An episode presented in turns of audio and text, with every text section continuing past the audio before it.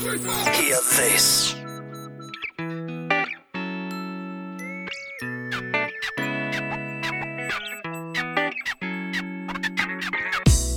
Hello and welcome to the Here Be Dragons podcast, your podcast to those kitesurfing spots that are off the beaten track. And in case we cover a spot that is on the beaten track, we will give a new spin to it. Enjoy the show.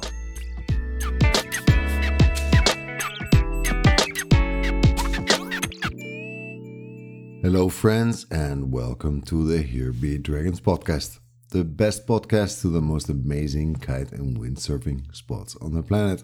My name is Björn, and as always, I'm recording this from the tiny landlocked country of Switzerland. Today, we're gonna take you to part two, the episode with Bowen Dwelly and long distance kite surfing in the north of Brazil. We're going to pick up the conversation at day number four. We're going to talk about topics how important it is to have land support, how foil boards improve the possibilities to explore new destinations by kite surfing, what to carry on the water, how Surfin Sem Fim can help you with their offering to explore the coast of northeast Brazil, and very importantly, what are Bowen's new projects, as well as Bowen's new podcast, which is called The Athletic Mind.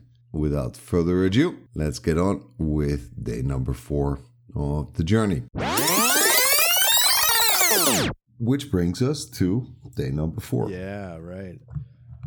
So now you're in Preá, and the next leg is also a pretty decent one, Yeah. to say the least. Yeah, so that actually was the, the longest uh, distance on uh, you know longest day of the of the trip, and it it's kind of the midpoint, right? So Praia is is adjacent to to Jericoacoara. It's just outside of, of the national park, and um, Marco, who is one of the the, the partners behind Surfin Sem Fim, um, he he bought a piece of land there in Praia about 20 years ago and began to build a, a hotel, uh, which has become an absolutely incredible place. It's it's an oasis and uh, a, a very very beautiful place and a fantastic kite spot.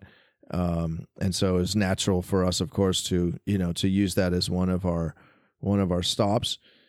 Unfortunately, we didn't get to spend much time there, you know, because we arrived after dark. We had to have dinner, you know, get some rest, and get up in the morning and get on the water as as quickly as possible.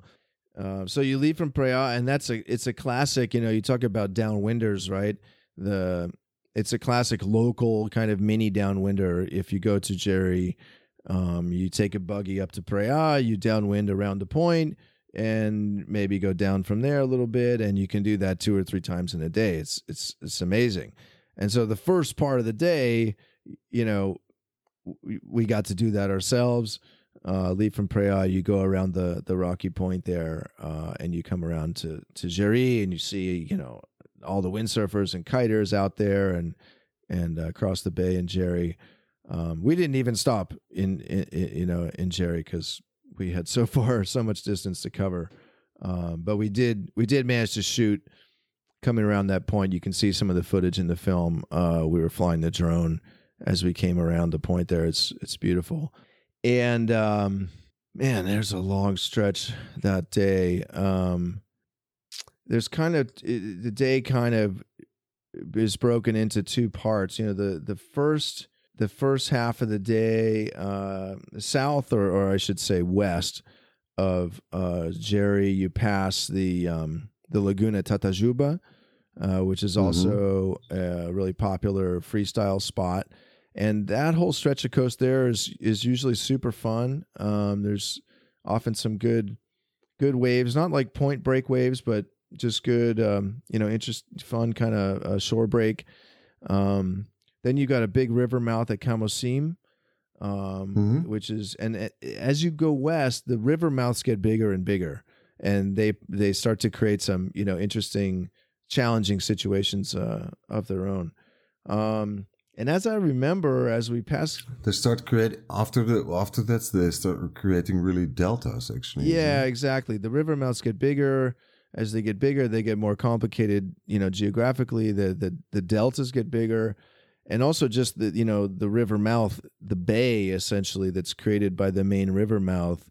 As you know, they get bigger and bigger, and so you, especially at high tide, when you're crossing one of these these river mouth bays, you know, you might be crossing five kilometers of of open water which which again you know and you have currents uh, the river's coming out and then you know if the tide is going one way or the other uh, it can be quite interesting crossing those those big river mouths I, I have no idea what are what are the tides in this area. oh man they're pretty big actually and, and it's something yeah. i didn't know that I, I had it in my mind i mean before i started traveling to brazil regularly that you know that for somehow i thought well northern you know higher latitudes, bigger tides. And I thought, well, in the tropics, you know, the tides are, are, are a smaller range, but it's not true. Actually, that's yeah. totally incorrect.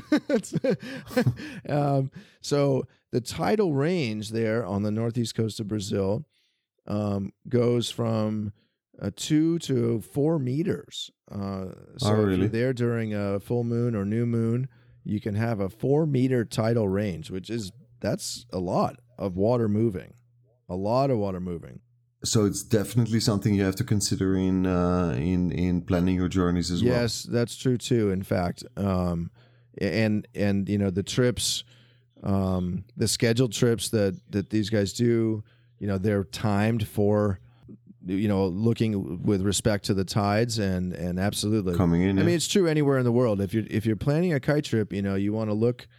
You know, look at the wind, look at what the waves are going to be doing, uh, and think about the tides also. It's it's a good. Thing. Yeah, but if the tide is fifty centimeters or thirty centimeters, right. you don't have to worry about it. That, that's right.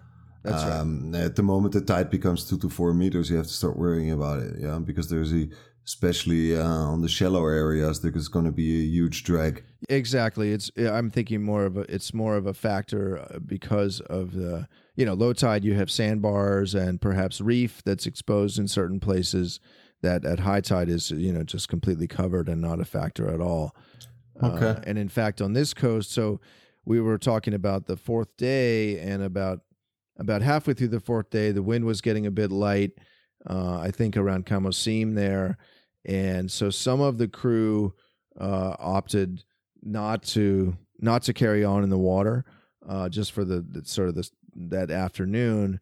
Marco and I stayed in the water kiting, and uh, as we got to um, this place called Bitupita, uh, which marks the beginning of yet another river mouth.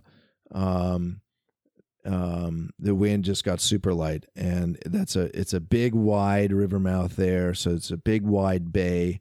Uh, that's yeah, it's about five six five six kilometers of open water, and again the sun was going down, and we made the call. It just didn't make sense to try to cross that bay you know, it, like in the dark with no wind. so, so uh, this the people that is just on the on the corner, is it, um, just before the river mouth of, of uh, the um the what's the river? Yeah, called? I don't know the name of that river, but uh, it's actually the Yeah. the, the, the Actually, it's the state line, isn't it? So there, exactly. So there you have the state of of Ceará changing to the state of Piauí. Exactly. There was, so we, we put in there Bitupita and um, we um, you know we we we uh, we called it. A yeah, we day. called it a day there. Unfortunately, the or you know just how it is there on the coast. You know the um, the the places where the road the road does come out to Bitupita, uh, but our vehicle was quite a long ways away, and so it it took. I don't know, two and a half, three hours for the vehicle to uh, to reach us there in Bitupita. Um, initially, we were a little bit frustrated about that prospect, uh, and you know, and, until we were embraced by a local family there who brought out this this whole seafood dinner of lobster and fish and beer and whatever else and you know we ended up having a fantastic time hanging out there with them and waiting for Another one of my favorite scenes in the movie. Actually, yeah yeah it was it was really nice which gives is a nice segue to another question I have. Um, your guardian angel, Ayrton, mm-hmm. the guy who was following you around all the time, and how important is it to have uh, this type of land support I know you did it without, but uh, what's your what's your opinion about this? Yeah, yeah. Well, Ayrton is he's an awesome guy, and and it, it's so cool to be able to work with him. Um, and and you can see that in the film. You know, he's, he's such a such a great character. Um, and a and a true professional, uh, a real expert on that coastline, and a, a really professional driver, and and and and you know he knows how to work with kiters. And in terms of you know how important is it? Well, it depends on what you're doing. You know, for what we were doing for filming, obviously it's mandatory. You know, to to to move with equipment and um, you know with the film crew and, and and that sort of thing. You know, you, you need you need a vehicle.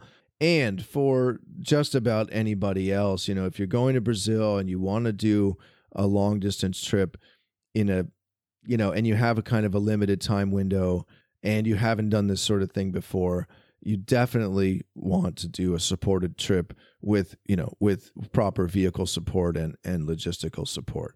Uh, because you, you don't know first of all you don't know where you're gonna where are you're gonna end up where are you're gonna need to put in. Like I, I just described the situation. We ran out of wind we ran out of time we had to put in somewhere. And um, you know we, we if we if we hadn't had the vehicle we could have slept there. You know we would have found a place to sleep and something to eat and we could have carried on the next day. But we you know that's not the program we were on. Yeah. And so uh, for for most people yeah you you you, you want that. Um, it's also very interesting you know the, the the it's just really a different conversation to talk about you know doing this kind of long distance thing uh, completely unsupported what do you mean well i mean i mean you know without without vehicle support right um and i mean just you know to talk about that for for for a minute though uh, as I mentioned earlier, you know, I was lucky enough to be able to do uh, a, a, trip. It was actually this year. It was earlier this year. Uh, from or no, this year, last year. I don't even know which year. it was last year. It was later in the year. It was after this film project. It was uh, it was in November of last year when I uh, went down there. I met up with Andre Pena and, in Natal, and we kited from Natal to you know all the way around the corner uh, almost to Fortaleza again with you know with no vehicle support, and uh, that is just just ourselves, our kites, and a small uh, waterproof backpack. Um, and because of the you know again because of the geography and because of the climate there, because the water is warm and the air is warm, and the wind is consistent, and because the coast is settled, you know there are villages there are fishing villages all along the coast. Um, it's actually, you know, quite possible for you know the the adventurous, uh, the the truly adventurous person uh, to travel along the coast completely independently. And uh, I mean, I'm just just for my listeners now yeah. here. This is roughly also 600 kilometers. Huh? Uh, I think you know we we managed to travel about 400k uh, before we we kind of ran out of time um, and, and and the wind was getting light, and and we had to um, well, we ran out of time. No, no, we're not talking about 50 kilometers here. That's what I'm saying. Exactly. We're also talking about uh, about four to five. Yeah, it was very similar in that we were traveling, you know, 50, 70, 100K per day. Um, and, you know, we would just you know when we ran when we got tired or we ran out of time in the day we would just uh, choose the next stop in the next village and find a place to sleep somewhere to eat and uh, carry on in the morning and put a visa card in your pocket yeah yeah pretty much exactly it's, it's yeah exactly so um really depends on what you're trying to do what were you carrying um because Ayrton was of course carrying your kite gear what were you carrying on your back actually whilst You were kite surfing, just water or or nothing at all? You just did stopovers or what? Yeah, yeah, good question. Um, well, you know, on I mean, you can see in the film that you know, in during the filming there for the most part I was not actually carrying anything, you know, be, because we had this, you know, support close and we were stopping to film and, and that sort of thing. Um, but normally when I'm on one of these long distance trips, whether I have uh, vehicle support or not, uh, I'm carrying uh, I am carrying some stuff, and um, it would be carrying kind of similar similar things. So I what I what I carry uh, a small waterproof backpack, uh, and you can get. I mean, there's all sorts of uh, manufacturers that make these things these days that they actually you know are waterproof and they will completely stay waterproof, even you know with the dynamic nature of kite surfing. Uh, so mm-hmm. inside of you know I've got some water, some food, some sunscreen, uh, a little bit of uh, kind of spare parts and repair. So like a little bladder patch kit uh, or a little roll of kite repair tape. Usually a a, a pair of booties, uh, maybe a pair of um, Havaianas, you know, a pair of sandals, um, in case I land somewhere I need to walk you know uh, maybe a couple of spare fins right? If i'm you know since yeah. i'm riding a surfboard if i knock out a fin again like spare parts of maybe a piece of dyneema a little bit of kite line you know you never know. You can you know how you might make use of that sort of thing.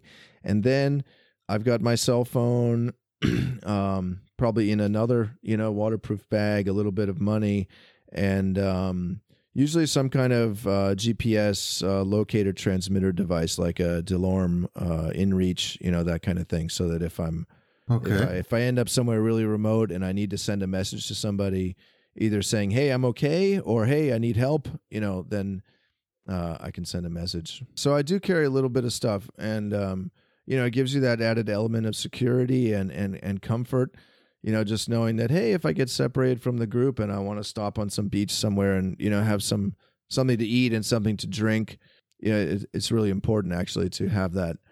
You know, it's very it's reassuring and it's it's um you know it, it's just good um uh, good preparedness you know to to be able to take care of yourself. Yeah, but again, as you mentioned, the the, the coast line you're speaking about or we're talking about is ideally suited for this. First of all, it's warm, you don't need a lot. And although it's sparsely populated, it's still populated. Uh, you can always find something within a decent distance where you can at least stay overnight or get a glass of water or get something to yeah to but eat, you, you know it? you might find yourself in some place though where you would have to walk mm, you know like several kilometers, you know, like a lot of kilometers. So, okay. you know, good good to be prepared. Um, especially as you continue west, right? So, you know, that last day that we were talking about where we landed in Bitupita and then we we went by vehicle to spend the night in uh, uh, which is also a you know it's a well known kite destination these days. You go west from Barra Grande, and then you get very quickly into the, the, the, the, delta of the Parnaíba River, right? And you know, once you're in the delta, um, it's much the coast is much less accessible, at least by vehicle. You know, you, you kind of need a boat um, to get out to the the actual to the beach there. And maybe take us there because that was day five, wasn't it? Where you went to Hijo, Ilha dos Poldros. Yes, yes. So th- exactly, yeah. So th- so that uh, you you enter now like a, another section of the coast, just in in terms of how I think about it. When you leave Barra Grande, you have a, a couple of big bays to cross, um, where you're you're offshore. Usually, you kind of cut cut across the bay. Uh, the wind is often a bit lighter there, so it helps to stay offshore. And then you come to this place called Pedra do Sal, um, which is a big rocky point, uh, and a, a port there. and not a particularly pretty place, but that is the gateway to the the, the Parnaíba. Um, in this case, when we were on the film project, when we got to Pedra do Sal, the, again the wind was uh, was pretty light there in the afternoon, and that was the first time that we decided to, or Andre and I decided to to use the foil boards.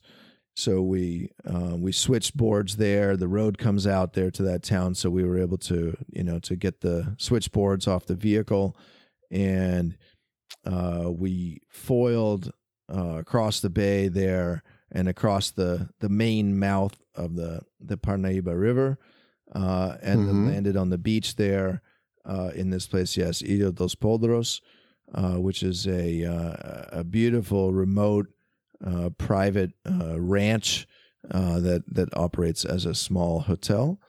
Um, that is, you know, it's on an island in the middle of the the Parnaíba Delta. It's, it's absolutely incredible place, incredible place. Yeah, there you you you again the landscape changes again, and so you still have the sand dunes, but you have this network of river channels and um and and you and the mangrove uh, jungle meets the sea and uh, it, it's it's it's an absolutely incredible landscape. And of course, that island is really completely undeveloped. They're they're just a um, a few small ranches and fishing camps and that sort of thing on this entire uh, on this entire island. So um, that's a, a a place that we often stop on these trips, and it was was great to be back there. It truly looks magical. Yeah. I you can't say anything about it. Yeah, it, it really is. Let me I postponed the discussion about the foil, foil boards. I changed my mind completely on foil boards um, just uh, three weeks Oh, wow, ago. yeah. Um, I, I, I always I always see these foil boards in very light winds Mm, um, with the guys going out with 20 square meter these Flysurfers, you know, uh-huh, these sure. parach- these parachutes uh, with eight knots of winds. But I was now in Greece Mhm. and uh, it was like 25 to 30 knots. I was out with an eight with my waveboard. There were not a, w- a lot of waves to Yeah. ride. And there was a guy, he overtook me. I think he was a, he's a big guy. He was a big guy, yeah. I mean, not big in the sense of heavy, but he was two meters. Mhm. A strong, well built guy. He was out with a five with a foil board. I was doing, I think, my average 15 to 20 degrees upwind. I think he was doing 40 Exactly. and, and he was going 40 knots on top of that board. I don't think he was going 40 knots, but he was doing Yeah, 25 probably, yeah. th- 25, 30. And it was, and it was the choppy conditions I was fighting. It was a small wave, yeah, choppy wave, not really fun to ride. And this guy was just, and his kite, this five, it was parallel to the water. Mhm. He was not up in the air, he was just flat on the water. And he was riding like a madman. And it, I completely changed my, my opinion about this. I thought this was only something for light wind kiting. Um, yeah, now I have to buy a new foil board and I have to get I have to get the hang of this because this is the most amazing thing I've ever seen. But you have more experience than I have. Tell me about that. Yeah, That's so because cool that you have some yeah, crack. I think that's that might be a picture that uh, an impression that a lot of people get that you know foiling is for light wind, and I I've I I just said that in this case that you know the wind got light and so we switched to the foils. Well, I'm not talking about ultra light wind. You know, I'm talking that uh, that the wind had dropped to you know probably that range of like four you know 12, 13, 14 knots where you know, to be on a surfboard, you're going to need a, a big, big kite and you're really still going to be kind of struggling. Whereas in that kind of wind range with uh an eight meter kite and a foil, it's absolutely perfect. Uh, and you're in no danger of being in an ultra light wind situation. I've been foiling now for four years, uh, and it, it, it's transformed my you know my experience with kite surfing. It's opened up um, so many more possibilities in terms of where I can go and and you know how I can ride and how I can use uh, kiting as a tool to explore, and uh, that came into play uh, on this trip as well. uh, You know, as I just described, and then also the following day or the you know the following days of the trip. Um, so it's something that I absolutely encourage everybody to uh, to you know, add to their quiver. It's super versatile. Do you think that the upwind capabilities you have with the foil board allow you to actually explore upwind as well? Absolutely does you know um and that's part of what i was getting at earlier you know talking about the long distance experience is not just a downwind experience uh because especially with foil boards now we can do crossings and we can do upwind uh, upwind journeys or upwind and return downwind or, or you know we can we can we've got many more options in terms of the wind angle uh, that that we can play with. Um, and um, uh, you know, as you mentioned yourself, you know the the upwind angle with a foil, you, you know, 45 degrees. I'm not sure exactly what it is. Uh, I should know, but it's uh, it, it's a game changer. Absolutely. In fact, you know, um, one of my uh, comrades on the, this uh, film project, you know, Andre Pena, he, um, you, you, can check it out there on the Surfin Sem Fim site. You know, he did a uh, downwind, upwind by foil from Praia, in fact, to the place that I just described, to Pedra do Sal, and back, mm-hmm. and back in a single day. So we're talking about, I don't know, almost 200 kilometers round trip or something like that uh, in a single day on a foil board. Right. And then, you know, if we just moved like to the the following day in this in this journey that we're talking about, um, if you look on the on the map as you know as we're going down the coast here, you go west from the mouth of the Parnaíba. It opens into the the whole delta of the Parnaíba River, which is one of the most extensive uh, river deltas in the world, actually.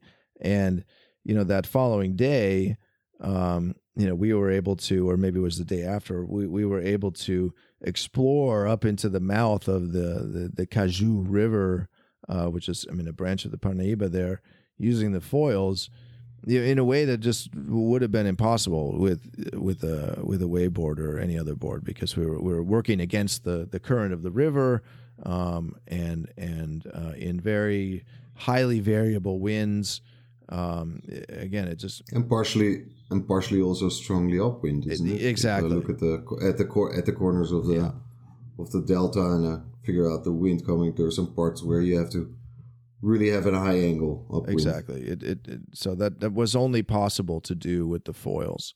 And I can tell you that here in San Francisco, you know, my the kite that I use the most is a five meter kite. I'm foiling here in the bay. You know, five meters is that's my normal size now.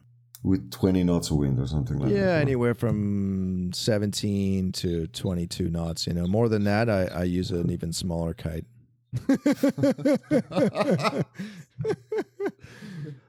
Take my own defense. um, last day, last day, day seven. Yeah, well, just yeah to to finish out the you know the itinerary, really the the journey. So the the the Parnaíba Delta, absolutely incredible place. All these you know river channels, etc. We came through the delta. We made a quick stop at Tutóia, um, which marks the the beginning of the the Lençóis uh, the, the the the Lençóis Maranhenses National Park, and then we had another long stretch of uh, coastline there to get from Tutóia to Atins, uh, the um, you know the little town where we we uh, ended the trip. It's also a very beautiful stretch, but by then also as the wind does tend to get a little bit lighter. Um, I think we we had good wind um, that whole stretch though, and there's also some nice points. So you you you often get some waves on that stretch, and then as you can see, you know, same thing. We arrived in Atins just as the sun was going down, and um, you know, at, at, the end there, um, you know, we we we reached Atins on the, the the seventh day, I think, and and then we had uh, we had a little bit of time afterwards you know, in the following days to uh, to go into the main part of the Lençóis Maranhenses National Park and to kite in the uh, the lagoons there in the Lençóis, which is you know that's like another planet. I mean, if you go to Brazil, if you go to this part of Brazil, absolutely you got to take the take the extra time to explore the Lençóis. It's it's mind blowing. I mean, for anybody who who who is not even into doing this long distance kite surfing trips, just watch the movie and just get a feeling about the amazing beauty of this northeastern Brazilian coastline as a as a kite surfing destination or a destination to visit itself. I would I would advise everybody to watch the movie. It's it's truly amazing. Yeah, it really um, fl- flabbergasted, flabbergasted. That's so cool. I'm I'm glad it made the made such a strong impression on you, and I, I agree. You know, I, I watched it again last night myself, and it, it, does a great job of capturing the the beauty of the landscape and the you know the the feeling of being there. Special these these seven days or eight days which you spent with the team, and what was your feeling when you completed this? Yeah, you know, um, for me, there there are a couple of aspects about this trip. I mean, one is that it's you know it it is it was a very long distance uh, journey, and uh, and even though it was okay seven well eight nine days really, uh, you know it's a significant amount of time, and so you know there's the physical experience of of of traveling and kiting you know such a long distance. It's it's tiring uh, and you're you know by the end of that sort of thing you're exhausted you know in a really good way. And you're just full of of uh, well you're full of like salt water and sand in your ears and in your hair and you know wherever else but you're just you're full of of that experience you're you're full of of nature you know for me personally it was also a great learning experience it was um, my first experience as a professional athlete, really, you know, being involved to participate in a project like this. Um, and mm-hmm. also uh, working, uh, you know, uh, to produce a, a, a film um, and a you know a kite surfing adventure travel documentary film, and so you know that for me was a, a, a big part of the experience. Um, so you know, not just so it wasn't just an athletic experience, but it was a learning experience and a, a real uh, a really interesting experience working with the team and and and and you know learning a bit of how to how to do all that and how to work as an you know as an athlete and and work with you know with the film crew and the, you know this, this the sound and and all that stuff. Uh, this that yeah was eh, oh I was gonna say you know you you you mentioned this at the beginning you know and also as the only uh, non-Portuguese speaker, English speaker, you know, in this group of you know really about ten people, you know, that is uh, it's a huge intellectual challenge um, to work in a in a team, you know, with where everyone's speaking a foreign language. Um, and uh, I don't know if you've ever had that experience, but you know, when you're sitting around a table and there are ten people speaking another language, and you know, I'm just staring at them so intently and concentrating with you know 150% of my of my concentration you know trying to figure out like what are you guys saying? I know ex- i know exactly what you're talking yeah, about. and it's uh, i love that challenge. Yeah i'm working and we're trying to have conversations about you know where are we going? What are we doing? What are we shooting? Who's doing what you know, logistics, timing, all this sort of stuff, and it's all in Portuguese, you know. so, tell me, can't let the opportunity slip for Surfin Sem Fim. They were a big participant and probably one of the main organizers of, of getting this project started. Um, we should do a little bit of a promotion for them as, as well. I know you you know them pretty well. Uh, would you advise them? Uh, what do they offer, and and I will of course include their details in the show notes. Sure, sure. But they are they, they seem really as experts on on on doing this type of of long distance kite safari. Yeah, yeah. Um, Surfin Sem Fim. I mean, I've been traveling all my life, and I've I've also worked in adventure travel and worked in event and conference production, and and and um, also in the production of of many many trips and journeys and adventures and I've been super impressed with um, with Surfin Sem Fim with this company, right? So uh, with their work, um, and, and, that's how I got again introduced to this project. Was you know I I signed up for a trip, uh, you know as as a client uh, a couple of years ago now, um, and um, so with Surfin Sem Fim focus there. Uh, it's a Brazilian company. They're focused primarily uh, on trips uh, on the northeast coast of Brazil, this area that we're talking about. Uh, but they also do stuff in other parts of Brazil. Um, huge coastline so there. So I mean, there's great kiting in Rio. There's amazing kiting in southern Brazil. Um, and of course, there are also uh, kite spots in, in in other parts. You know, South America. They do stuff in Chile and Peru and and other places as well. And um, you know, as you mentioned, there that northeast part of Brazil, especially in the center of that area around Jeri, and, and there there are lots of hotels and kite clubs and and other outfitters. So there's no shortage of different ways to you know visit that area. But what I, what I'm what I see with Surfin is that they're they're super focused on the quality of the experience um, and just you know making sure that all of the logistics are taken care of in a really professional way and you know in a way that lets you uh, that, that lets you the you know the participant the rider focus 100% on the experience um, and on you know immersing yourself in in the the riding and in the natural environment. And uh, you know, for me, that's what I felt uh, when I first traveled with them, and uh, you know that was able to travel from place to place entirely. You know, although we had you have the vehicle support, you don't ever get in the vehicle. Uh, the the way Mm. these trips are organized, you travel from from posada to posada, from from beach to beach, and so for the entire time uh, that you're traveling, you, you don't have to get in a car or get on a road.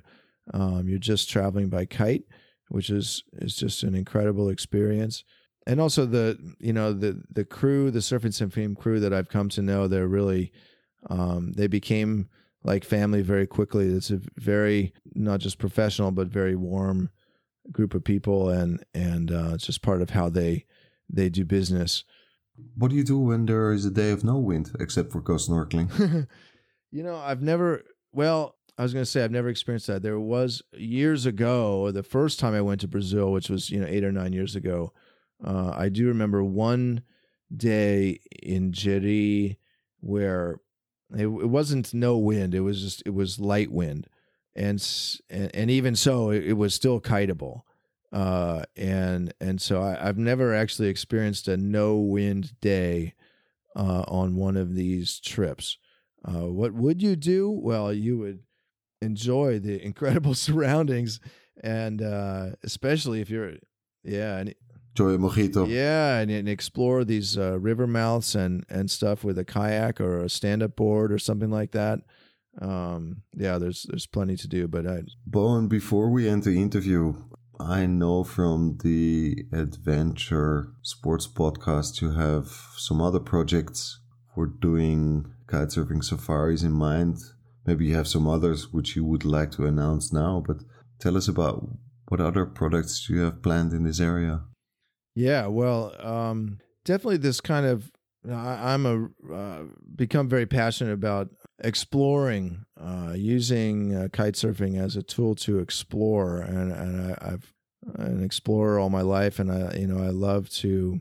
So I love being able to to, to combine kiting, uh, again, use it as a tool to explore the world, and so I uh, was part of another project earlier this year in the Philippines where we um, we traveled uh, two and a half three weeks through through the Philippines, exploring the coast there, traveling by kite, documenting that experience, and so I've got some. Well, I we you know various groups have some other projects like that in development. We are uh, aiming to uh, continue this um, this do a continuation of this project that we've been talking about, um, that you and I have been talking about, and continue uh, west on the coast of Brazil there, and get into the into the Amazon coast, uh, which is um, a whole different animal. Uh, it's much more, it's less developed, it's more wild. The geography changes, um, so that's that's out there on the horizon somewhere. And most importantly, how's the wind? Yeah, I don't know. is the answer.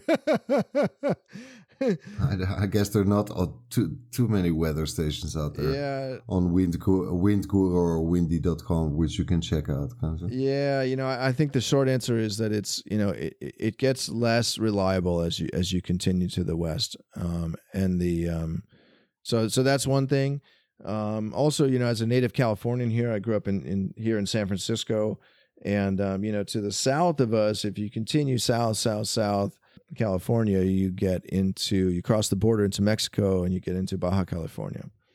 Um, and Baja is is another just like paradise for adventure of all sorts. And um I got a project that I'm starting to develop in Baja.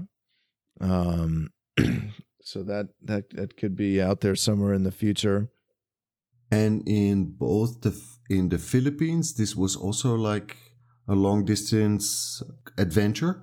the main part of the trip that I did in the Philippines, we were primarily on the island of Mindoro, um, which is a big island to the south of Luzon, which is the, the, the island where, where you find Manila. And we traveled from the, the northern shore of Mindoro around the eastern side and all the way around to the kind of southwest shore of Mindoro. Um, Mhm. and also to some other places. But you know, kind of that entire coastline, um, we we we covered as much of it as we could by kite, and so we and and it, it also did some crossings out to some islands.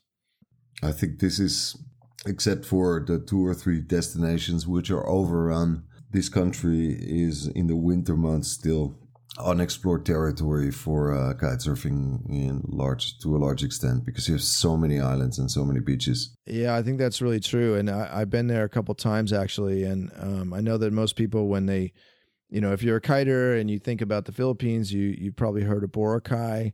Uh, we did make a stop in Boracay, and you know, my advice is just is skip it. You know, it, it's not that it's not an interesting place, um, but you know, there's seven to eight thousand islands in the Philippines, depending on how you count them, and if you're an adventurous person and there's no reason to to go to the most developed you know uh place in the entire archipelago um go somewhere else.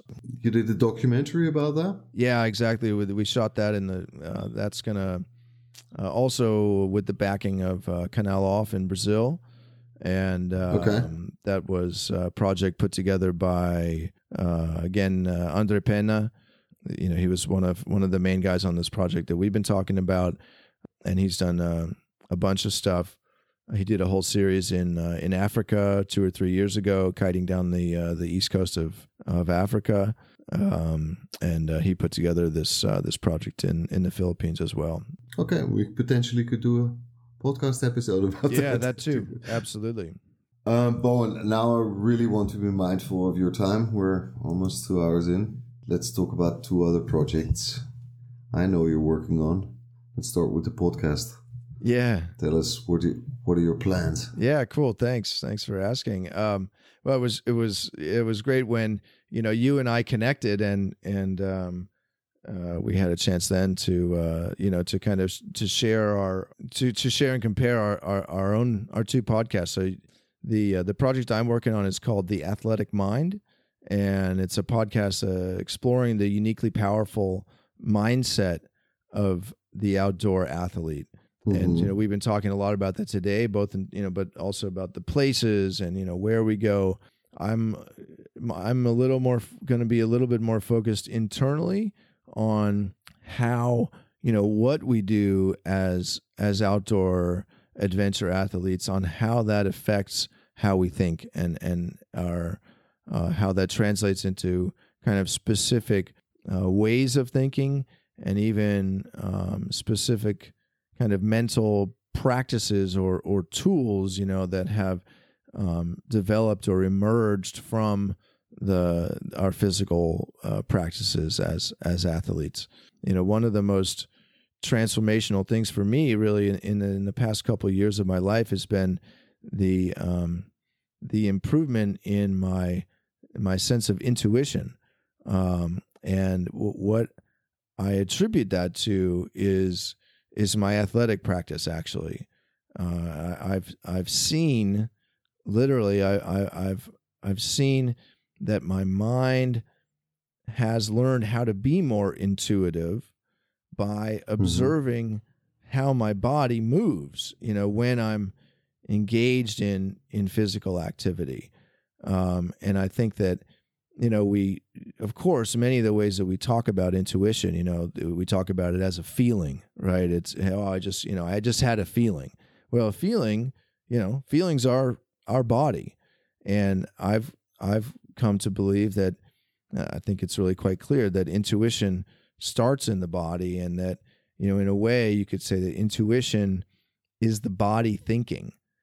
And that then if you so if you can you know if you connect those dots then it becomes clear or at least for me my experience has been that my athleticism has strengthened my intuition. Um, and intuition is really the source of creativity. Um, and, and so for me that allows me to draw a line between athleticism and and creativity uh, which is is is is kind of a, a is a is a less explored area. Uh, we don't tend to think of athletes and artists, for example, as as in the same realm at all. But I think they're much more closely connected than um, than than we often tend to think about. So that's what the athletic mind is all about. We've already started that project, and I'm interviewing outdoor athletes, uh, starting with you know kite surfing, windsurfing, swimming, all the kind of stuff that that I do, um, and uh, exploring the uh, the athletic mind. I have one question. I mean, I'm I'm absolutely not diverse on this topic. Do you think the athletical exercises improved your intuition, or do you actually think because of the athleticism you came to rely more on your intuition? That's it's a great question, and I I think it's more the the former. You know, that is that mm-hmm. that becoming more of an athlete, and and really by by that I mean just spending more time doing athletic stuff because I, I'm not a hardcore athlete. I'm not an endurance athlete. I'm not doing, you know, as I said earlier, I'm not doing marathons or ultra marathons or um, even this long distance kite surfing. Um, I would equate like 100K on the water kiting, I would equate to like, I don't even think it's quite like running a marathon. I, I think it, yeah, I would say maybe it's like running 20K or, or, or something. Mm-hmm. I'm, I'm not really quite sure because I've never run a marathon. so, anyway, my point being that just by spending more time doing, you know, athletic stuff, more time in that physical state, uh, physically active state, and, and in particular outside, I think that it's very important at least for me, that you know, being outside in nature, being active in nature, because the the variability of the natural environment is is obviously quite different from being physically active, you know, inside, like in a gym or, or in a climbing wall or something like that, where the environment is completely predictable. So it's being active outside in nature, you know, dealing with the the infinite variation in the natural environment that triggers your body right to to to have to learn continuously right how to move mm-hmm. right? And that is that to me is this definition of physical intuition. You know your body figures out how to move on its own you know without your brain your conscious mind telling it what to do.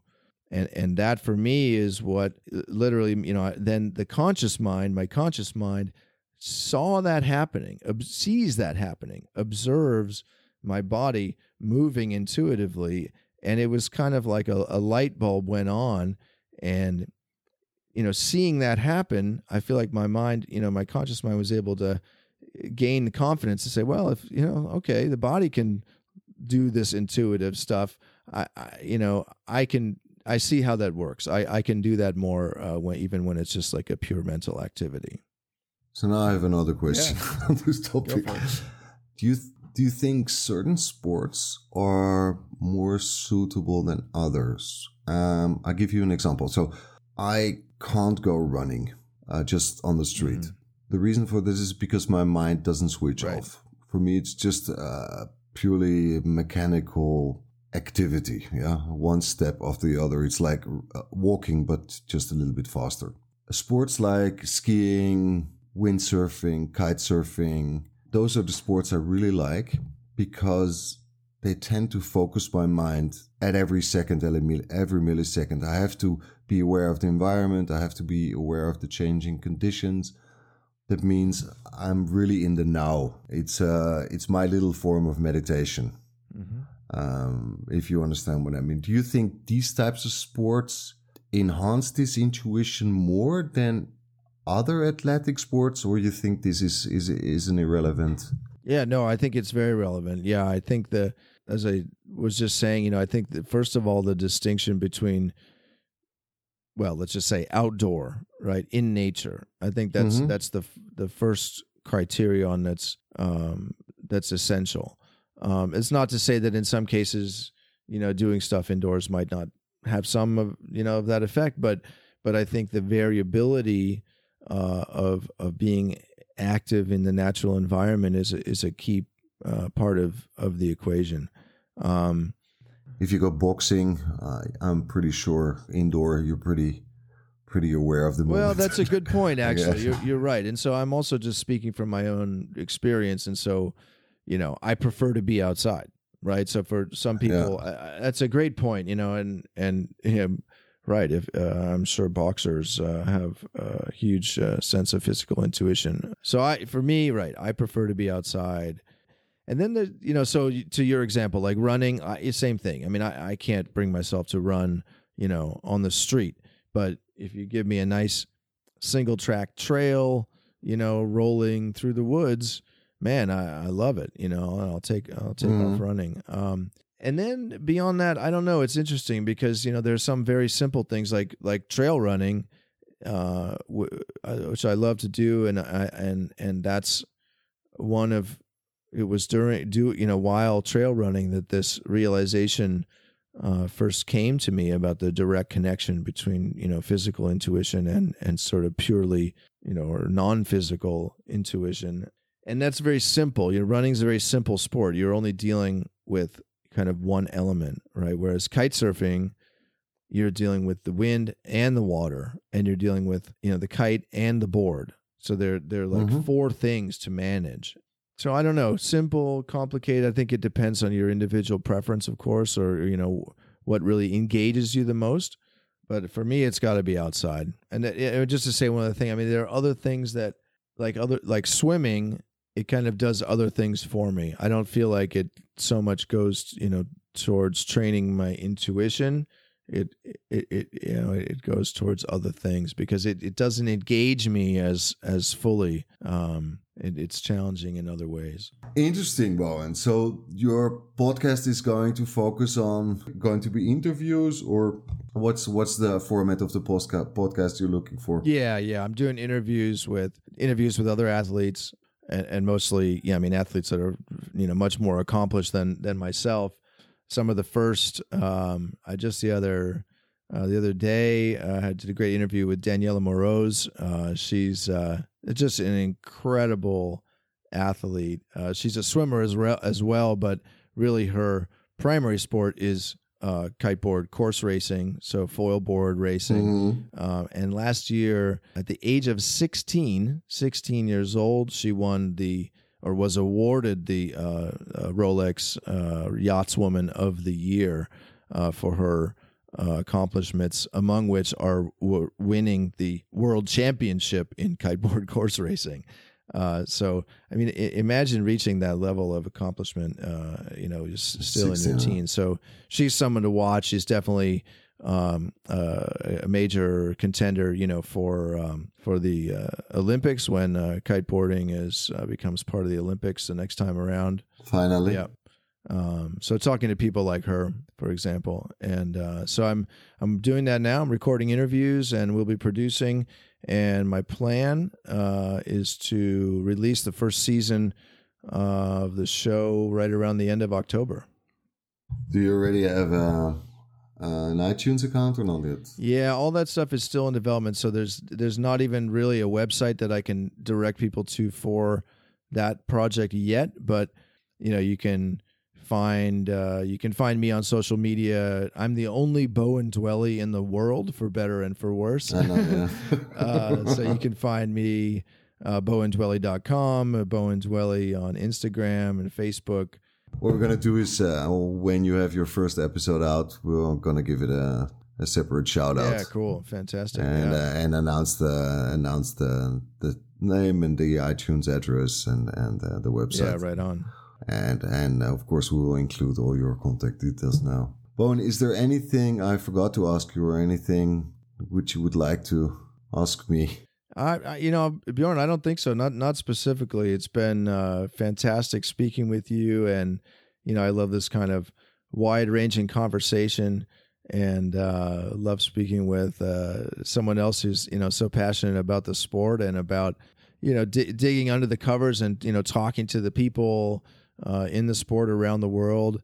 Uh, you know, kite surfing for me, one of the best things about it and, and about my experience kite surfing is that it, it's a global it's the global kite family. It's like anywhere we go in the world, right? We we meet people that either we've met before or know somebody we went met before or or that, you know, share Yeah. the same passion for the sport and it's such an incredibly positive community. Uh, I'm, I'm it's been a huge part of my life and so it's it's great to meet you and and share this experience with you.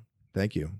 All right, Bowen. Then we're two hours and 15 minutes in. I would like to thank you very much for taking the time and spending your, what is it, Monday morning My pleasure. chatting with me. And I hope to have you back on um, to talk about one of your projects. And I also hope to have you back on to have a short chat about how the podcast is going. Yeah.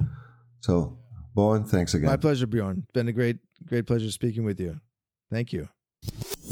all good things come to an end, and I hope that Bowen and myself were able to get you excited about this long distance kite surfing journey. Is what Bowen is undertaking. I just can tell you, it just moved up my bucket list to priority number one. It's on top of my bucket list to do a long distance kite surfing journey as soon as I have the possibility for it, hopefully this winter. Yeah, with that said, I hope to talk to you soon. The next episode is going to be released in, I think, three weeks.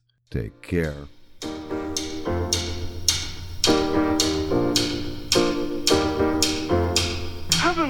Murgatroyd! Oh, do do do do do do do do do. Blow. Do do do do do do do do. Oh, do do do do do do do do. See how it sound? Do do do do do do